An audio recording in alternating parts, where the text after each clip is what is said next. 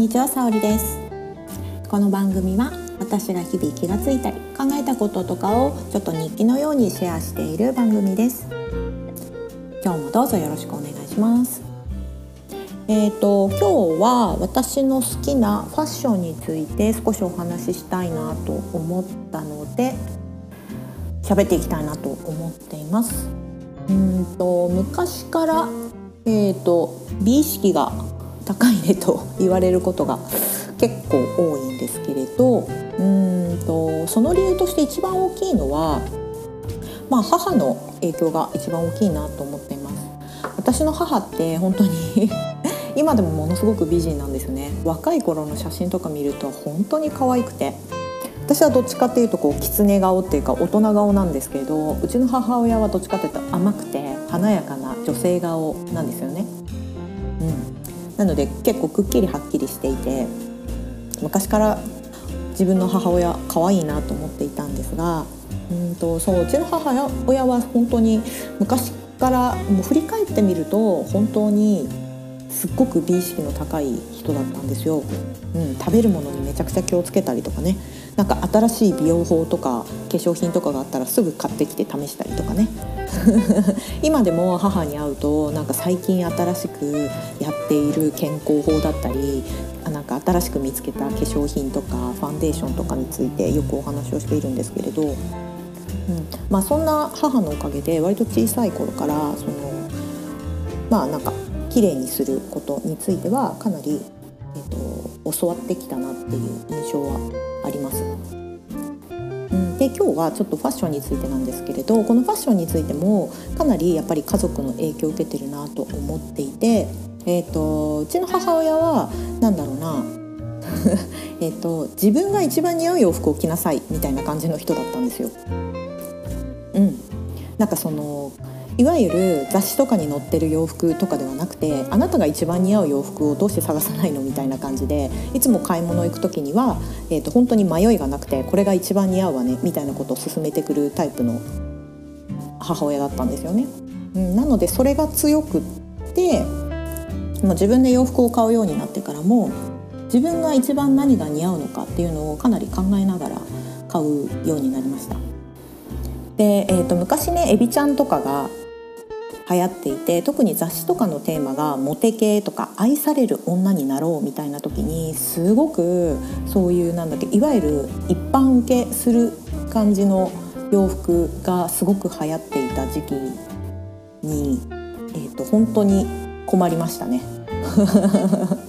あの自分に似合う洋服が逆に見つからないから、うんとモテ系の洋服、いわゆるモテ系と言われていた洋服、今はねちょっとその表現が変わってきてるし、そんな人が決めることではないっていう風潮にはなっているんですが、ただああいう洋服を着てもどうやってもなんだろうな自分らしくないなんか違うみたいな風な違和感を感じると感じてしまってて、えーと、一応持ってはいたんだけど結局なんかクローゼットの中でえーと、積み重なっちゃってるみたいな、着ないままいちねん経って捨てちゃうみたいなことが多かったんですよね。うん、なんか誰にでも似合うんじゃなくて自分だけが似合う洋服が欲しいみたいなのがすごく強いんですよ。まあ本当星で言うとすごくこれは多分獅子座っぽいなって自分でも思っているんですが、自分だけのものがいい、自分だけの特別が欲しいっていう、うん、なのでここ数年になってね、えーと、カラーコーディネートとか骨格えー、と骨格で見るあなたに似合うものみたいなのって結局なんか誰かにとって似合う洋服ではなくて自分が似合う洋服を探したいっ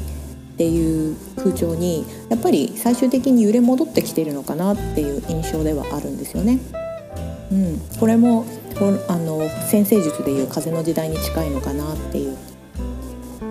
そうちょっと風の時代の話を少しだけ絡めると、えーと、今まで土の時代と言われていて、で風の時代に変わっていくんですが、土の時代っていうのはどっちかっていうと、まあ、お金とか不動産とかあの目に見えて分かりやす、分かりやすく比較しやすいものが結構、えーと、称賛された時代ではあったんですけれど、これからはそうではなくて、まあ、シェアリング社会だとか分かりやすいようにインターネットとかでえーと、シェアしていくとか横に広がっていくっていう時代になっていく印象があるので、うんとそれはすごくでだから平等だとか分かりやすくとか、そういうのがキーワードになっていくかなと思うんですが、えーとだからこそ自分の中の個性がすごく必要になってきているのが、なんとなくもう本当にファッションから見ても分かるなっていう感じがするんですよね。で、えーと、これからの時代に一番必要なのって、じゃあ個性だっていうふうに言われて、これ個性とか自分の世界観が大事だっていうのは、まあ、先生術でも言われているし、まあ、自己啓発とかビジネス本でもすごく言われていることだと思うんですけど、じゃあそれを学ぶために何をしたらいいのかっていうのを振り返ると、うんと実は一回その時代が切り替わる時って必ずバツって切り替わるというよりも、やっぱりグラデーションで変わってきてるんですよね。でいっかいめにその風の時代の流れが来たのがせんきゅうひゃくはちじゅういちねんにいっかい来ていて、その後からにせんねんぐらいっていわゆる風の時代の流れだったんですよ。でファッションで考えてみると、一番分かりやすいのってギャルファッションかなと思っていて、あのギャルファッションってまあなんかすごくいろんな、まあ、ヤマンバとかもあったし、小ギャルって言われるものからヤマンバまであったし、白ギャル、黒ギャルとかアゲハギャルとかいろいろ、お姉ギャルとかいろいろいたと思うんですけれど、でもあのギャルのファッションって何がすごいのかって、私はこの格好が好きでこういう風に生きていくのであるっていうのをすごく前面に押し出していたファッションだと思うんですよね。うん、まあ好み好みじゃないのは別として、で、えーと、やっぱそういう流れがもう一回戻ってきてるのかなって思うんですよ。そうだからといってみんなにギャルファッションをしろとかっていうことではなくて、で、えー、とその後、まあギャルがすごく流行った後に、えー、と今度は一気に、まあ、一旦そこからまた父の時代に戻っていって、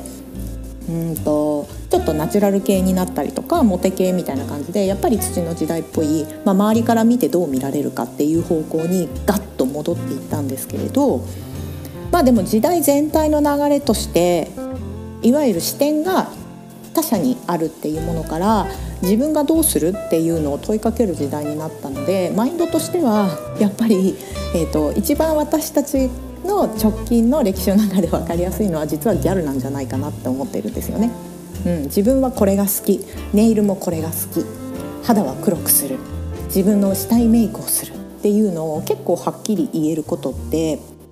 すごくこれからにとって大事な要素なんじゃないかなって思うんですよ。うん、何かを選ぶっていうことはそれ以外のことをバツッと捨てるってことにもなるんですよね。そう、自分でこれが好きだっていうことはそれ以外のことは、まあ、嫌いってわけじゃないけれど、えっと、自分にとっての一番好きをちゃんと前面に選んでいく時代なんじゃないかなと思うんですよ。なのでうんと、まあ、私はファッションが好きなので、自分の好きなファッションはこれですっていうのは、まあ、言語化はしないけれど自分で着ることができるんですが、まあえーと、自分の一番やりやすいところから出しやすいところから、これが好きっていうものを外に発信してってもいいんじゃないかなって思うんですよね。うん、まあ、ファッション以外だったら何かな、まあえーと、例えばラジオをするとかってこういうふうに発信するっていうのももちろん一つなんですけれど、それ以外にハードルが高いのであれば、まあえーと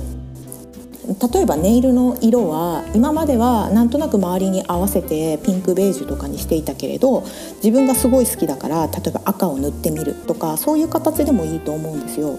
でそれが自分にとって一番怖くない範囲からやればいいなと思っていて、まあ、仕事があるからネイルが難しいっていうのであれば、例えばフットでね、手が難しいんだったらフットでもやってみるっていう、うん、本当に自分の一番できる範囲で一番こうえーと、自分にとって階段が小さいところから自分の一番出しやすい自己主張を出していくっていうのすごくいいかなって